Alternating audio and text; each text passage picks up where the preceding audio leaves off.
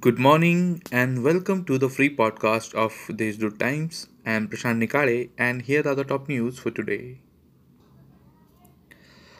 Disbursement of ex gratia financial assistance of Rs 50,000 to the next of kin of the COVID victims has started in the district. The aid has been distributed to the bank accounts of 257 beneficiaries in the district. Financial aid have been sanctioned to 4,502 beneficiary families, out of which 2,815 will receive aid on their bank accounts soon, the district administration informed.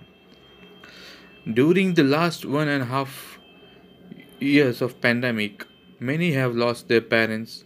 The state government has launched a scheme called Mission Vatsalya for those who are facing financial difficulties and for women who lost their husband to COVID-19. Mission Vatsalya is aimed to serve around 18 benefit schemes, including Sanjay Gandhi Niradhar Yojana, Gharkul Yojana for these women, service to such women from rural areas with improvised backgrounds. District Collector Suraj Mandhare has appealed to take advantage of these schemes. The state cabinet has cleared a proposal to give a 100% road tax exemption to all the vehicles that are used as school buses in the state. The state government also informed that the Marathi signboards will be mandatory for all establishments, including establishments having less than 10 workers. The process for land acquisition for the proposed Nashik Pune semi-high-speed railway line has been started and the first sale deed of the entire project has been completed.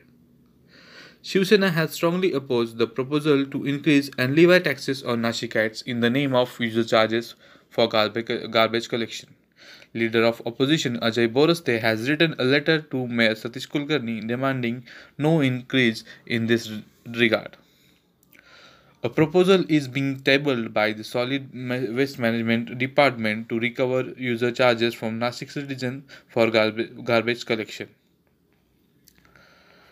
The city has geared up for the Makar Sankranti being celebrated today with a day-long kite festival followed by a series of various programs like Haldi Kumkum for women, which will continue till February 7. It marks the beginning of the harvest season when people worship new crops and share them with delight. Only after Makar Sankranti will be the day get bigger and the nights get shorter. These were the top headlines.